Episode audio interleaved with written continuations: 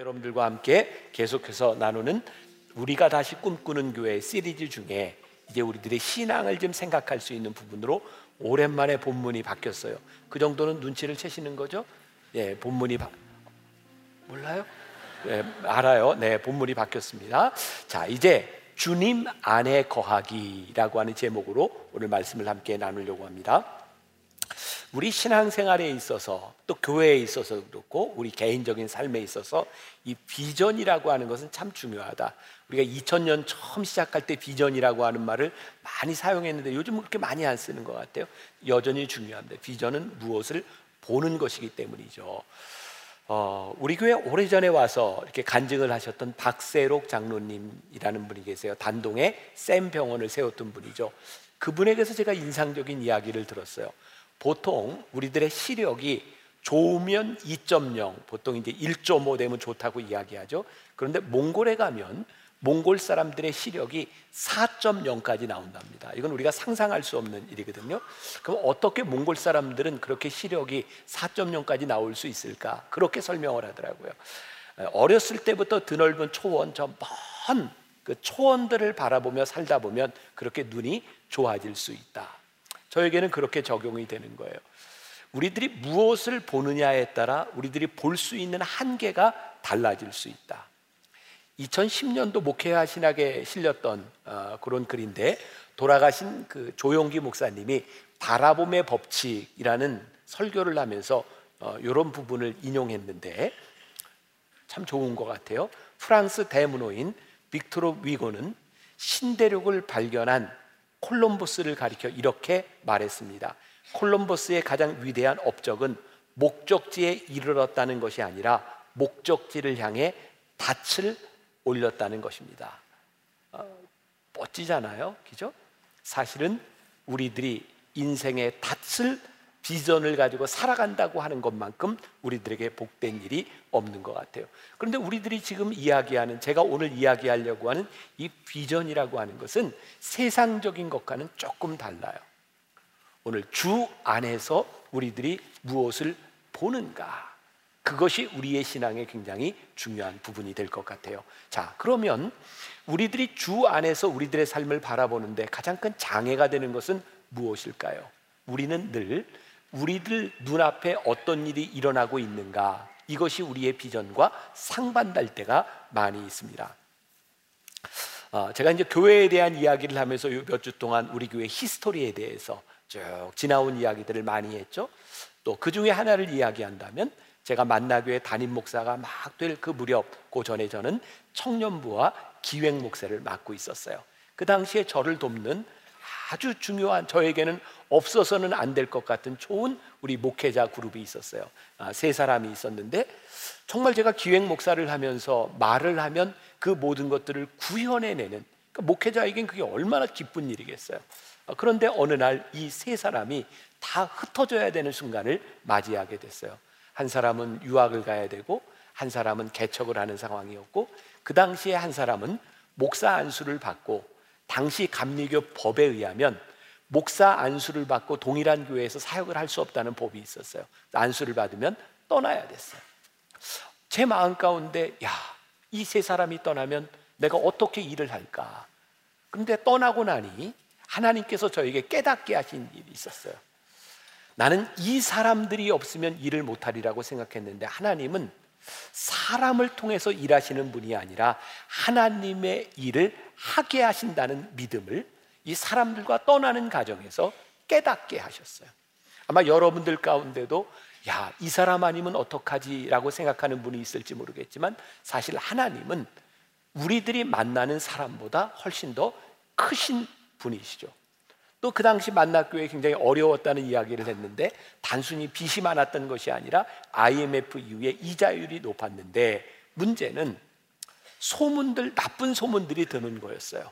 교회가 어려워지고 이자율이 높아지니까 어, 만나 교회가 어떤 캐톨릭의 성당의 교회가 넘어간다더라 이런 소문도 나고 그리고 소문의 근원지를 보면 예수 안 믿는 사람은 교회에 대한 소문을 안 내요. 다른 교회가 그런 소문을 내더라고요. 그래서 깨닫게 된 게 아, 우리는 왜 교회가 우리의 경쟁의 대상이고 적이 될까? 그런 생각을 한 적도 있는데 사실 더 안 좋은 소문은 뭐였냐면 교회가 어려워지니까 예배를 마치고면 은행 직원들이 와서 교회 헌금을 다 가져간다. 이런 소문도 났어요. 근데 그 소문이 아주 근거 없는 게 아니었어요. 왜냐하면 이제는 말할 수 있다. 그 당시에 세상에 예배를 마치고 났는데 이제 재무부원실에서 헌금을 계수하는 그런 방이 있었는데 강도가 들어서 헌금을 다 강탈해 갔어요. 다행히 다 찾았어요. 근데 그 이후에 교회에서 은행에 요청을 했죠. 아, 이런 일도 있으니까 헌금을 다 개수하고 난 다음에는 은행 직원이 좀 와서 가져갔으면 좋겠습니다. 이제 그게 이제 오해가 되고 소문이 났던 거예요. 자, 이제 더 어려운 얘기를 좀 하는 거예요. 저 이제 개인적으로. 근데 그것보다 더 힘들었던 건 그 당시에 이제 한국 교회, 한국 사회에 굉장히 큰 이슈가 됐던 세습에 대한 문제였던 거죠. 저희 아버님이 개척한 교회였으니까 그때부터 저는 늘 어떤 생각을 했냐면 세 가지 초이스. 하나는 나도 나가서 개척을 하든가 또 하나는 다른 교회 목사로 가든가 또 하나는 제가 공부를 하고 왔으니까 대학교의 교수를 가든가 저는 이제 그 진로를 놓고 많이 고민을 하던 차였어요. 여러분 고민이 들 때는 뭘 해야 될까요? 기도를 해야 돼요. 제가 기도원에 들어갔어요. 일주일 내내 기도원에 들어가서 기도하고 근데 참 마음이 답답해서 기도할 때 하나님이 응답을 확 주시면 좋은데 아 그렇지 않더라고요. 일주일 내내 답답하게 그리고 마지막 날 이렇게 나오면서 휴게실에 앉아 있는데 그때 하나님께서 저에게 물으셨어요. 너에게 만나 교회는 뭐니? 근데 그때 저는 하나님 앞에 명확하게 대답한 게 있었어요. 하나님, 만나 교회는 하나님이 세우신 교회인데 저는 만나 교인들을 사랑합니다. 그리고 제 마음에 결심한 것이 하나님, 하나님이 세우신 교회에서 사람들 때문에 누군가의 이야기 때문에 움직이는 사람이 되지 않겠습니다. 하나님의 비전을 따라 움직이는 사람이 되겠습니다. 오늘 제가 여러분들에게 제 삶을 통해서 여러분들에게 적용하고 싶은 것이 있는데 우리들의 인생의 비전은 우리들이 하나님 앞에 문제를 가지고 나아가 묻기 시작할 때 명확해진다는 거예요. 우리들이 하나님 앞에 우리의 인생의 문제를 묻지 않으면 우리의 비전이 어떠한지 발견하지 못할 때가 많이 있어요. 사실 제가 지금 하려고 하는 이야기는 설교 시간에 제가 여러 번 이렇게 예화로 쓴 기억이 있어서 이걸 빼야 되겠다 생각했는데 우리 교회 목회자들 중에도 못 들어본 사람이 대부분이에요. 그래서 아마 우리 새 가족들은 처음 듣는 이야기일 것 같아서 제가 또 해요. 제가 그렇게 초창기의 교회에 열심히 일을 할 때 그때는 정말 막 밤새 가면서 일을 했던 아, 저에게 젊음과 열정이 있던 시기죠. 그래서 늘 새벽에 이렇게 나가서 어, 일을 하고 나면 뭐 해장국집, 뭐 감자탕집 이렇게 가서 먹 그렇게 먹던 시대예요. 그날도 새벽에 제가 우리 교회 사역자들과 함께 감자탕 집에 갔는데 저는 감자탕 집에 가면 이렇게 탕으로 먹는 것보다 전골로 먹는 걸 좋아해요. 맛있잖아요. 탁그러니 팍팍 끓는데 그 끓는 시간에 저는 이렇게 감자탕 전골을 바라보며 어느 뼈에 살이 많이 붙었나를 이렇게 보고 있는데 우리 같이 있던 전도사님 중에 하나가 서울대 수의학과 출신인데 그 전도사는 날 보면서 목사님 이 뼈가 몇 번 뼈인지 아십니까? 그리고 이야기를 해요. 그게 그렇게 저에게는 인상적이었어요. 똑같은 전골을 놓고 누구는 살이 얼마나 많이 붙었는지를 보고 누군가는 그 뼈가 몇 번 뼈인지를 보는 거예요. 이유는 뭘까요? 경험인 거예요. 내 속에 무엇이 있느냐에 따라 우리들이 보는 것이 달라지는 거예요. 물론 계속해서 이야기하겠지만 우리들이 예수님 안에 거한다고 하는 것은 우리들의 인생을 바라보는 우리의 눈을 우리의 생각을 완전히 바꿔주는. 최용준 교수가 쓴 성경적 세계관 강의라는 책에 보면 영국 런던의 히드로 공항이 있는데 거기에 내리면 이런 문구가 있대요. 영어로 되어 있는데 아이 월드라는 발음이 참 힘들어요. How the world see you depend on how you see the world. 아시죠? 다 써 있잖아요. 네. 세상이 당신을 어떻게 보느냐는 당신이 세상을 어떻게 보느냐에 달려 있다. 아주 멋진 말이에요. 조금 쉬운 글로. 자, 릭 워렌 목사님이 이런 글을 썼어요. 자, the way you see your life shapes your life. 아시겠죠? 써 있잖아요. 당신이 당신의 삶을 보는 방식이 당신의 삶을 결정한다. 그러니까 우리들의 안에 무엇이 있어서 무엇을 보느냐가 우리들의 삶을 결정해 주는 거죠. 그리고 히드로 공항에 가면 어, 이런 그림이 있는데 사진이 있는데 저 사진을 보면서 사람들은 어떤 사람들은 어 저거 스타일이네라고 생각하고 어떤 사람은 군인이네 어떤 사람은 암 투병에서 이긴 서바이벌 아, 투병하는 사람이네 이렇게 보기도 한다는 거죠. 흥미롭잖아요. 우리들 안에서 어떤 일이 일어나고 있느냐에 따라 우리들이 보는 것이 달라지는. 자, 성경 히브리서 11장 믿음장에 보면 6, 7, 8절에 이렇게 말씀하고 있어요. 같이 봅니다. 자, 시작. 믿음이 없이는 하나님을 기쁘시게 하지 못하나니 하나님께 나아가는 자는 반드시 그가 계신 것과 또한 그가 자기를 찾는 자들에게 상 주시는 이심을 믿어야 할지니라. 믿음으로 노아는 아직 보이지 않는 일에 경고하심을 받아 경외함으로 방주를 준비하여 그 집을 구원하였으니 이로 말미암아 세상을 정죄하고 믿음을 따르는 의의 상속자가 되었느니라. 믿음으로 아브라함은 부르심을 받았을 때에 순종하여 장래의 유업으로 받을 땅에 나아갈 새 갈 바를 알지 못하고 나아갔으며 저는 가끔 이렇게 설교 준비를 하다가 이렇게 말씀을 인용할 때면 그런 생각이 들군. 아, 이건 그냥 아무 설명할 필요 없이 우리 성도들이 그냥 이 말씀만 묵상하면 좋겠다. 그걸로 족하다. 이 말씀이 사실 그런 부분이에요.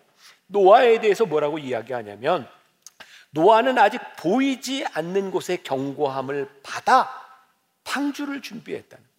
아직 사람들은 아무도 모를 때 노아는 그것을 보았다는 이야기. 아브라함에 대해서 뭐라, 뭐라고 얘기해요? 아브라함은 갈 바를 알지 못하고 하나님이 지시하는 곳을 향해 갔다는 거예요. 믿음의 근거가 뭐예요? 하나님이 우리들에게 보여주시는 것이 무엇인지를 보는 거예요. 자, 오늘 말씀과 연결해서 우리 믿음의 근거, 우리의 비전의 근거는 뭐냐면 예수 안에 거하는 것이다. 자, 하나님은 왜 우리들에게, 우리 주님은 왜 요한복음 15장을 통해서 포도나무의 비유를 우리들에게 알려주셨을까요? 그 이유는 우리들의 삶에 풍성한 열매 맺기를 원하시기 때문이죠. 자, 그래서 이 비전의 근거, 분명한 것은 요한복음 15장 16절에 나와 있어요. 자, 같이 목소리를 봅니다. 시작. 너희가 나를 택한 것이 아니요 내가 너희를 택하여 세웠나니 이는 너희로 가서 열매를 맺게 하고 또 너희 열매가 항상 있게 하여 내 이름으로 아버지께 무엇을 구하든지 다 받게 하려 함이라. 이 포도나무 원리 가운데 뭐라고 말씀하냐면 야, 내가 너희를 택했어. 너희가 나를 택한 게 아니야. 그 이유는 너희로 하여금 열매를 맺게 하려고 내가 너희를 택했어. 그러면 우리 마음 속에 이 비전이 분명하게 살아 있을 때 우리들에게 어떤 소망이 있어요? 오, 하나님은 우리의 인생을 통해서 열매 맺기를 원하시는구나. 근데 저는 이 열매 맺는다고 하는 것을 이렇게 표현하는 걸 좋아해요. 우리의 인생에 하나님은 탁월한 삶을 살아가기를 원하시는구나. 세상적인 기준에서의 탁월함이 아니라 우리 인생의 탁월함은 하나님이 우리를 부르신 목적이 분명할 때 저는 그게 탁월한 삶이라고 생각하거든요. 이건 세상의 기준이 아니에요. 그리고 우리의 탁월함은 어떻게 증명되냐면 우리들의 삶을 통하여 하나님이 영광을 받으실 때 저는 그게 탁월함이라고 믿어요. 세상 사람들이 어떤 성공을 하든 그 성공을 통하여 하나님이 영광을 받으시지 않는다면 그것은 성경적 의미에서 탁월함은 아닐 것 같아요. 목적이 있는 삶, 그 삶은 우리들이 끊임없이 물어야 되는 거예요. 내가 예수 안에 거하고 있는가? 그런 찬양이 있죠. 나의 안에 거하라. 나는 내 하나님이니. 모든 환란 가운데 너를 지키는 자라. 두려워하지 말라. 내가 널 도와주리니. 놀라지 말라. 내 손 잡아주리라 내가 너를 지명하여. 내가 너를 지명하여 불렀나니. 내 것이라 내 것이라 너의 하나님이라 내가 너를 보배롭고 존귀하게 여기노라 너를 사랑하는 내 여호와라. 내가 너를 지명하여 불렀나니 너내 것이라. 내 것이라. 너의 하나님이라. 내가 너를 보배롭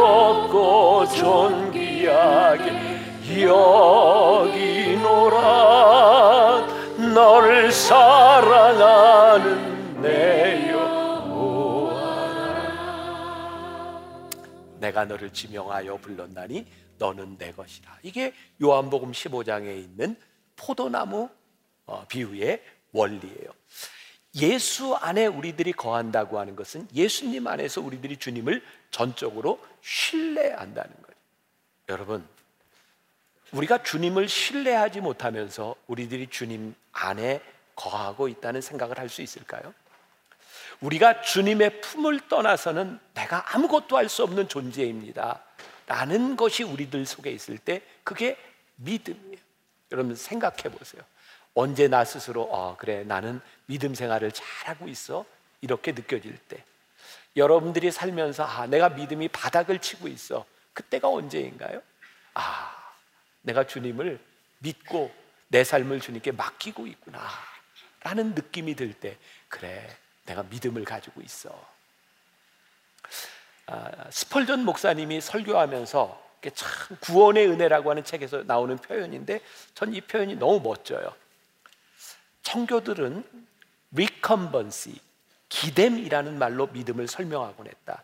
어떤 것에 몸을 기댄다는 뜻이다. 당신의 온 몸을 그리스도께 기대라. 만세 반석 위에 온 몸을 쭉 뻗고 드러눕는 것을 생각하면 된다. 예수님을 의지해라. recumbency라고 하는 말이 이렇게 흔히 쓰이는 단어는 아닌데 기댐이라는 말이거든요. 이게 상상을 해보세요. 여기에 바위가 있고 제가 여기 예, 강대상에 있어요. 제가 여기를 기대요. 근데 기대는데 좀 불안해. 그 힘은 발에 두고 있어요. 그러면 한참 기대고 있으면 편안할까요? 발이 아플까요? 발이 아파요. 이건 기댄 게 아니에요. 리컴번스라고 하는 이 말에 이 기댐이라고 하는 것은 만세 반석이신 주님께 내 손과 발을 쫙 벌리고 맡겨라. 그리고 편안함을 느껴라. 만일 우리들이 예수님을 신뢰한다고 하는데 주님 안에 있다고 하는데 내 삶을 주님께 맡기지 못한다면 여전히 우리들의 삶은 고달픈 거예요. 내 힘으로 내가 서 있는 거예요. 우리들이 주님을 신뢰한다고 하는 것은 주님께 내 몸을 맡기는 것을 거예요.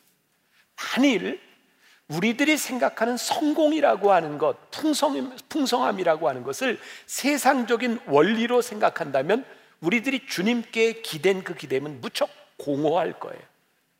물론 세상적인 성공과 주님이 우리들에게 주시는 그 풍성함이 일치되는 부분도 있겠지만 꼭 일치되는 것은 아니에요. 주님은 우리들의 삶을 통하여 우리들이 열매 맺기를 원하시며 우리들의 삶이 하나님께 영광이 되기를 원하시거든요. 자, 여기에서 또 이제 그런 질문이 생기는 거죠. 아니, 하나님께 영광을 돌리는 삶이 그게 풍성한 거야? 맞아요. 우리에게 그런 믿음이 있는 거예요. 하나님이 영광을 받으시는 삶은 분명히 우리들의 삶에 풍성함이 있어. 그때 우리는 주님께 우리를 기댈 수 있는 거예요. 요한복음 15장 1절과 2절 장로님이 읽어주신 부분인데 다시 한번 보겠습니다. 자, 시작. 나는 참 포도나무요, 나의 아버지는 농부라. 무릇 내게 붙어 있어 열매를 맺지 아니하는 가지는 아버지께서 그것을 제거해 버리시고 무릇 열매를 맺는 가지는 더 열매를 맺게 하려 하여 그것을 깨끗하게 하시느니라. 이 부분은 이제 조금 뒤에서 다시 다루겠지만 여기에 분명한 원리가 나와 있어요. 나는 참 포도나무요, 내 아버지는 하나님은 농부시라. 그리고 너희는 여기에 붙어 있는 가지야. 이 원리를 주신 이유는 뭐냐면 하나님이 너희들에게 삶을 풍성하게 하시기 위함이야. 자, 이진희 목사님이 쓴 가나안에 거하다라는 책에 성공이냐 승리냐라는 글이 있는데 아, 이것도 좋아요. 제가 좀 읽어 드릴게요. 성공한 사람에게는 보상이 주어지지만 승리한 사람에게는 면류관이 주어진다. 성공한 사람에게 주어지는 것에 비하면 승리한 사람에게 주어지는 면류관은 초라하고 보잘 것 없어 보인다. 그래서 사람들은 승리보다 성공을 더 원한다. 그러나 사람들은 성공한 사람보다 승리한 사람에게 더 뜨거운 박수갈채를 보낸다. 하나님도 그러실 것이다. 세상 사람들은 성공을 추구하지만 하나님의 사람들은 승리를 추구한다. 자, 우리가 교회에서 이렇게 같이 만나서 아, 시간을 지내다가 아, 헤어질 때 어떤 인사하세요? 성공하세요 이렇게 인사하세요? 아니면 승리하세요 인사하세요? 에, 알기는 잘 알아요 우리가 그죠? 그런데 우리는 떠나면서 승리를 원해요 성공을 원해요 사실은 성공이라는 것이 우리들의 삶에 주어지기를 원할 때가 많이 있어요 왜? 그것은 눈에 보이는 화려함이기 때문에 승리는 그렇게 화려하지 않지만 승리의 면류관을 얻는 것 우리의 삶은 지금 우리들에게 주어진 성공을 향해 따라가는 사람이 아니라 승리를 향해 가는 삶이 되는 거예요. 그래서 우리들 속에 또 그런 물음이 있어야 되겠죠. 나는 성공을 따라 살아가고 있는가? 우리는 승리를 향해 가고 있는가? 자, 우리들이 예수님 안에 거한다라고 하는 이 말을 들을 때 여러분들에게는 어떤 느낌이 드세요? 어느 때 내가 예수님 안에 거한다는 느낌이 드세요? 저에게는 내가 주님 안에 거할 때는 나를 주장하지 않을 때라고 생각하거든요. 그럼 내가 아주 강력하게 살아 있을 때 우리는 말로 아무리 내가 주님 안에 거한다라고 하지만 그건 거짓말이에요. 예수님이 참 포도나무가 되시고 우리들이 가지가 된다고 하는데 이 가지는 어디에 붙어 있어야 열매를 맺어요? 나무에 붙어 있어야 열매를 맺는 거예요. 내 삶이 주님 안에 있을 때 열매 맺는 삶을 살 수 있어 라고 하는 분명한 믿음이 없으면 우리는 교만해요. 자, 그래서 고린도전서 3장 6절에서 8절까지 사도 바울이 이렇게 편지를 썼어요. 자, 같이 읽습니다. 시작. 나는 심었고 아볼로는 물을 주었으되 오직 하나님께서 자라나게 하셨나니 그런즉 심는 이나 물 주는 이는 아무것도 아니로되 오직 자라게 하시는 이는 하나님뿐이니라. 심는 이와 물 주는 이는 한 가지이나 각각 자기가 일한 대로 자기의 상을 받으리라. 지금 왜 사도 바울이 이런 이야기를 하고 있냐면 당시에 사람들이 나는 바울에게, 나는 아볼로에게, 나는 게바에게, 나는 그리스도에게 속했어 라고 이야기를 하는 거죠. 그 사람들이 다 이쪽이다, 이쪽이다, 이쪽이다 얘기를 하는데 이것은 굉장히 사람들을 교만하게 할 수 있는 상황인 거예요. 사람들의 환호를 받게 만드는 거예요. 어제 우리가 여기 이제 토크 콘서트를 하고 우리가 이제 패션 어, 쇼도 했는데 이제 토크를 하면서 사회자가 이렇게 소개하는데 여기 뭐 어떤 뭐, 뭐 자두라고 하는 가수 사모님도 소개하고 뭐 여기 영화 배우도 소개하고 사람들이 어, 이렇게 박수를 쳤어요. 근데 사람들이 어, 우리 사회자가 만나교회 김병삼 목사님 사람들이 우와 하고 박수를 쳤어요. 그때 어, 그 사회자가 이건 너무하지 않습니까? 이렇게 차별해서 해도 됩니까? 그러면서 저한테 어, 목사님은 여기 상당히 이렇게 지지를 받고 계시군요. 제가 그런 얘기를 했어요. 제가 이렇게 되다가 잘못하면 이단으로 갈 확률이 많습니다. 왜 사람들의 환호가 익숙해지고 그것이 당연한 것으로 여겨지면 타락의 지름길로 가는 겁니다. 사도 바울 시대에 그런 일이 있었다는 거예요. 아볼로는 성경을 잘 가르치는 사람이라 사람들이 아볼로 나는 아볼로 편이야. 근데 사도 바울이 뭐를 얘기해요? 여러분, 제가 이 교회를 개척하고 제가 여러분들에게 말씀을 전했지만 제가 바울의 이름으로 세례를 준 적이 있습니까? 없습니다. 예수 그리스도의 이름으로 세례를 줬습니다. 저는 단지 심었을 뿐이고 아볼로를 통해서 하나님이 자라게 하셨고 이 모든 것은 하나님이 하시는 일입니다. 그러니 우리들이 하나님 앞에 교만할 것이 없습니다. 우리가 예수 안에 거한다는 가장 명확한 표식 중의 하나는 무엇이냐면 끝까지 하나님 앞에 겸손할 수 있을 때 그것이 분명한 표징이 되는 거죠. 자, 또 박대용 목사님이 쓴 예수님을 따라가는 요한복음에 보면 또 좋은 그 표현이 하나 있어요. 한번 보여주세요. 이그 선한이라고 하는 이 말에서 God만 딱 드러나면 뭐가 남아요? O, 제로가 남습니다. 그런데 아무것도 아닌 저 제로에 nothing에 God, 갓을 넣으면 뭐가 돼요? 그것이 된다. 아, 이게 제가 감동하는 일에 여러분들이 감동이 잘 안 돼요. 어, 저에게 너무 감동적이. 아, 그렇구나. 우리의 인생의 선함 가운데 하나님이 빠지면 그 아무것도 아닌데 아무것도 아닌 인생 가운데 하나님이 함께 하시면 그 선함을 우리들이 경험할 수 있는 거구나. 우리들에게 이 믿음, 예수 안에 거할 때 우리들이 선하고 풍성한 열매를 얻을 수 있다는 이 믿음을 우리들이 가지고 있는가. 수년 어, 전입니다. 제가 후안 카를로스 오르티즈 목사님의 책을 보면서 굉장히 많은 영향을 받을 때였어요. 아, 그 책을 통해서 어, 저에게 큰 도전이 되었던 것은 뭐냐면 하나님은 우리의 최선이 아니라 하나님의 방법으로 우리를 사용하신다는 거였어요. 지난주에 제 아내하고 둘이 이렇게 밥을 먹으면서 이야기를 하다가 제 아내에게 좀 굳은 제 아내가 저에게 아마 굳은 결심을 하고 저에게 그런 얘기를 했던 것 같아요. 긴장하고 들어주세요. 제가 요즘 아, 가장 많이 신경을 쓰고 준비하고 노력하는 것 중에 하나가 저 아직 은퇴가 많이 남았어요. 많이 남았는데 자꾸 제가 은퇴에 대한 이야기를 하니까 사람들이 왜 자꾸 그러냐. 근데 저에게는 늘 그런 마음이 있는 거예요. 하나님, 교회가 하나님이 세워주신 교회인데 이 교회가 계속해서 복된 교회로 잘 가야 되지 않겠습니까? 그래서 늘 제 마음 가운데 저는 다음 후임 목사님은 어떤 분이 될까? 그리고 어떻게 교회가 잘 갈 수 있을까? 그런 고민들을 계속 하는 거예요. 제 아내가 저에게 맘 먹고 얘기는 제가 다른 사람은 아무도 이런 얘기 못 하는데 내가 나만 할 수 있다고 그러면서 저한테 자기가 얼마나 교만한지 아냐. 별로 충격을 안 받으시네. 얼마나 교만한지 이유가 뭐냐면 왜 이게 하나님께서 세워주신 교회인데 은퇴 이후의 일을 자기가 걱정하고 뭐 자기가 없으면 안 될 것은 이거 얼마나 교만한지 아냐고. 제가 그 얘기를 듣고 충격을 받았을까요? 안 받았을까요? 안 받았어요. 그리고 그 순간 제가 정말 깊이 생각해 봤어요. 내 마음속에 어떤 교만이 있는가. 그리고 제가 조금 있다가 이야기를 했어요.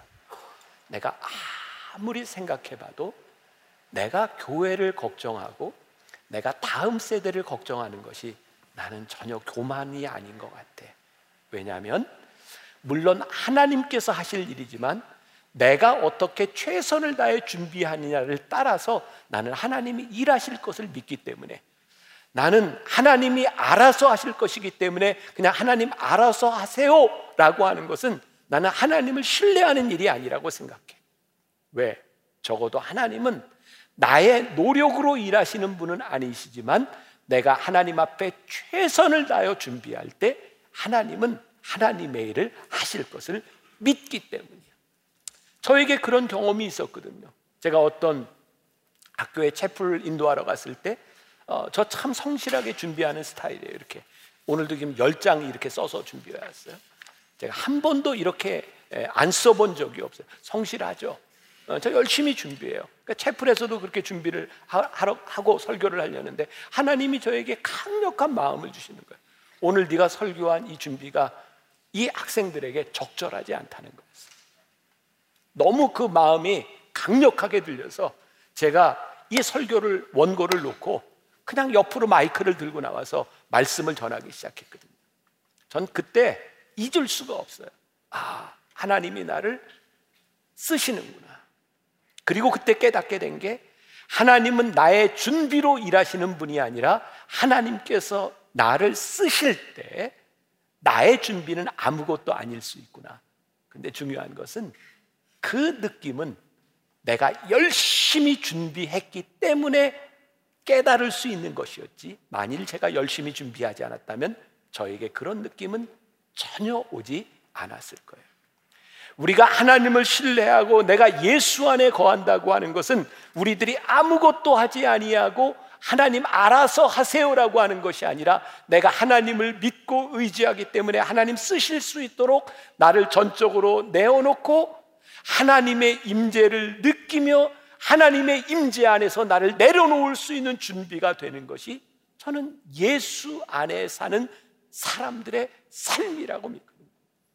우리가 하나님을 믿는다고 하는 것은 우리들의 삶의 직무를 유기하는 것이 아니에요. 우리들이 믿음으로 열심히 살아가는 것이죠. 그 말은 우리들에게 주어지는 환경 때문에 내가 흔들리지 않겠다고 하는 고백이고 우리들이 하나님의 말씀을 따라 살아갈 때 하나님의 음성을 따라 살아갈 때에 우리들이 풍성한 열매를 맺을 수 있다고 하는 믿음의 고백입니다. 옛날 드라마인데 그 박신양하고 아이고 또 잊어버렸다 여자 아 그 파리의 어? 김정은 김정. 내가 10시 예배 때도 그랬어. 설, 성경 물을 때도 그렇게 대답을 잘해 달라고 내가 10시 예배 때도 얘기했는데, 네. 박신양하고 김정은이라는 그 배우가 나오는 거죠. 여러분들 파리의 여인 기억나세요? 박신양이 이렇게 피아노 치고 노래를 하고 이렇게 했던 멋진 대사가 있죠. 내 안에 너 있다. 그래서 그 당시 한참 유행했던 게내 안에 너 있다. 사실 내 안에 너 있다 이거 아무나 할 수 있는 말인데 그 파리의 여인 내용은 뭐 잘 기억이 나지 않지만 그 여러 가지 우여곡절을 통해서 고백했던 내 안에 너 있다라는 말이에요. 예수님이 우리 안에 계시고 내가 예수님 안에 있다고 하는 것은 그냥 평범한 평범한 환경 속에서 이루어지는 것이 아니라 어떤 환경 가운데도 내가 주님을 의지하며 주님 내 안에 계십니다 라는 고백이에요. 저는 이 고백이 참 멋지다는 생각이 들거든요. 주님, 내 안에 계십니다. 내가 주님 안에 있습니다. 내가 주님께 기댈 수 있습니다. 당신이 내 안에 계심으로 인하여 내 삶이 변화될 수 있는 것을 저는 믿습니다. 주님이 내 안에 계시니 내 삶에 새로운 역사가 일어날 수 있다는 것을 제가 믿습니다. 나는 참 포도나무요 너희는 가지니 너희가 내 옆에 붙여 있으면 너희들이 풍성한 열매를 맺을 수 있어. 이 믿음의 고백을 우리들이 하는 거죠. 이존 맥스웰이 쓴 열매 맺는 지도자에 보면 아, 제가 오늘 책 얘기를 많이 하는데 어, 이 책도 참 좋은 책, 오래된 책인데 이 안에 그런 이야기가 나와요. 어떤 깊은 계곡, 계곡에 다리가 하나 나 있는데 거기에 코끼리가 다리를 건너가게 되는 상황이에요. 근데 그 코끼리 위에 생쥐가 이렇게 앉아서 같이 이제 다리를 건넙니다. 코끼리가 다리를 탁 발을 내딛는 순간 다리가 흔들려요. 얼마나 무서웠겠어요. 아무튼 긴장을 하고 탁 다리를 건넜어요. 그랬더니 생쥐가 코끼리한테 아유 우리 같이 건너는데 나 때문에 다리가 흔들렸지 라고 이야기를 해요. 웃기는 얘기죠. 다리가 흔들린 건 생쥐 때문일까요? 코끼리 때문일까요? 코끼리 때문에 흔들린 거예요. 자기는 그냥 얹혀간 거예요. 그러면서 이 책에서 그런 얘기, 백마 신드롬. 백마가 왕자를 태우고 쫙 이렇게 성에 들어갔는데 그 백마 탄 왕자를 사람들이 막 환호하고 그러는데 이 백마가 자기한테 하는 줄 알고 힝 하고 올라가면 어떻게 된다고요? 바로 맞아 죽어요. 왜? 그럼 왕자가 떨어지니까. 백마는 자기 때문에 사람이 환호하는 것이 아니라 자기 위에 왕자 때문에 환호한다는 것을 알아야 되는 거예요. 우리가 예수 안에 거한다고 하는 이 믿음이 우리로 하여금 아주 겸손하게 만들어져. 우리가 열매를 맺는 것은 내 능력이 아닙니다. 주님께서 나로 하여금 이 열매를 맺게 하셨습니다. 그래서 예수 안에 거하는 사람들에게 나타나는 중요한 표징이 있다. 열매 가운데 겸손이 있고 그 열매를 통하여 하나님께 드러나는 영광이 있다. 제가 요 근래 계속 그런 얘기를 하고 있어요. 하나님 정말 저에게 깨닫게 하신 일이 있는데 그게 뭐냐면 우리들의 삶을 통해서 하나님이 영광을 받으실 때 아, 하나님이 기뻐하시는 일일 때 그 삶이 정말 하나님 기뻐하시는 일이군요. 오늘 비유해 보니까 아버지는 농부라 그러셨어요. 그러면서 2절에 보니까 농부는 열매를 잘 맺기 위해서 가지를 잘라버리기도 하고 또 깨끗하게 하신다 그랬어요. 오늘 어, 우리 유스 콰이어, 유스 오케스트라 또 오늘 아이들이 세례식을 했는데 이렇게 아이들 행사할 때 때만 되면 카메라를 찍는 분들이 많이 있죠. 저는 누구 엄마고 누구 앤지 알아요. 찍는 사람들은요 다른 사람 아무도 신경 안 쓰고 자기에만 찍어요. 그렇죠. 사람들은요 여러분들한테 별로 신경을 안 쓰는데 여러분들 교회 올 때 옷도 이렇게 잘 입고 뭐 잘못된 거 없나 이렇게 보고 오셨죠? 아니에요? 에, 사람들은 여러분들한테 별로 신경 안 써요. 나는 나에게 신경을 쓰고 내가 관심을 가지고 있는 사람에게 신경을 쓰는 거예요. 오늘 성경이 뭐라고 얘기하세요? 아, 아버지가 농부가 되셔서 너희 인생에 풍성한 열매를 맺게 하도록 너희 가지 중에 잘못된 가지가 있으면 아버지께서 그 가지를 제해 버리셔. 우리가 이 포도나무 비유 가운데 들어와 있을 때 지금 여러분들의 인생에 어떤 분들은 가시가 잘라지는 아픔을 경험하는 사람이 있어요. 근데 우리들이 어떻게 깨달아요? 아, 하나님 아버지께서 내 인생의 잘못된 가지를 제해 주시는구나. 그리고 우리를 깨끗하게 하시려고 하나님께서 우리의 인생에 손을 대신대요. 어제였어요. 우리 어린아이들 이렇게 세례식을 거행하는데 제가 다 세례식을 거행하고 난 다음에 아이들한테 아이들이 하얀 옷을 입고 있더라고요. 그 얘들아 너희들이 왜 하얀 옷을 입고, 있, 있는지 아니? 근데 애들이 대답을 안 해요. 대답을 안 하면 제가 대답을 하죠. 어, 그래. 왜냐하면 너희들이 하얀 옷을 입고 있는 것은 너희들이 세례를 받는 순간 하나님이 너희를 깨끗하게 하셨다는 얘기야. 너희들 이 깨끗한 옷에 누가 조그만 분필 아, 무슨 연필로 혹은 매직으로 조금만 이렇게 표시를 해도 그게 드러나지 않겠니? 하나님이 너희를 깨끗하게 하신다는 말은 너희들 알금 순결하게 하신다는 말은 너희들의 인생에 오점이 있을 때 너희들의 죄가 있을 때 하나님이 이 모든 것을 명확하게 드러나게 하신다는 거야. 제가 아이들한테 이런 얘기를 하면서도 멋있는 거예요. 제가 참 어떻게 아이들한테 이렇게 잘 설명을 할 수 있을까?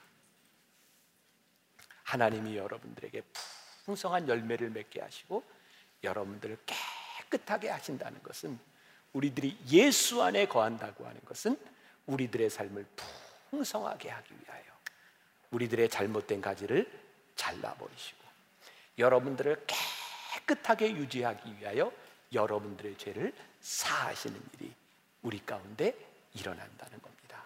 예수 안에 거하는 삶. 오늘 여러분들이 예배를 마치고 이 세상에 나아가서 예수 안에서 예수님이 주시는 비전과 예수님이 주는 마음을 가지고 한 주간을 승리할 수 있기를 주님의 이름으로 간절히 축원합니다. 우리 함께 다시 한번 찬양합시다. 예수 안에 거하라.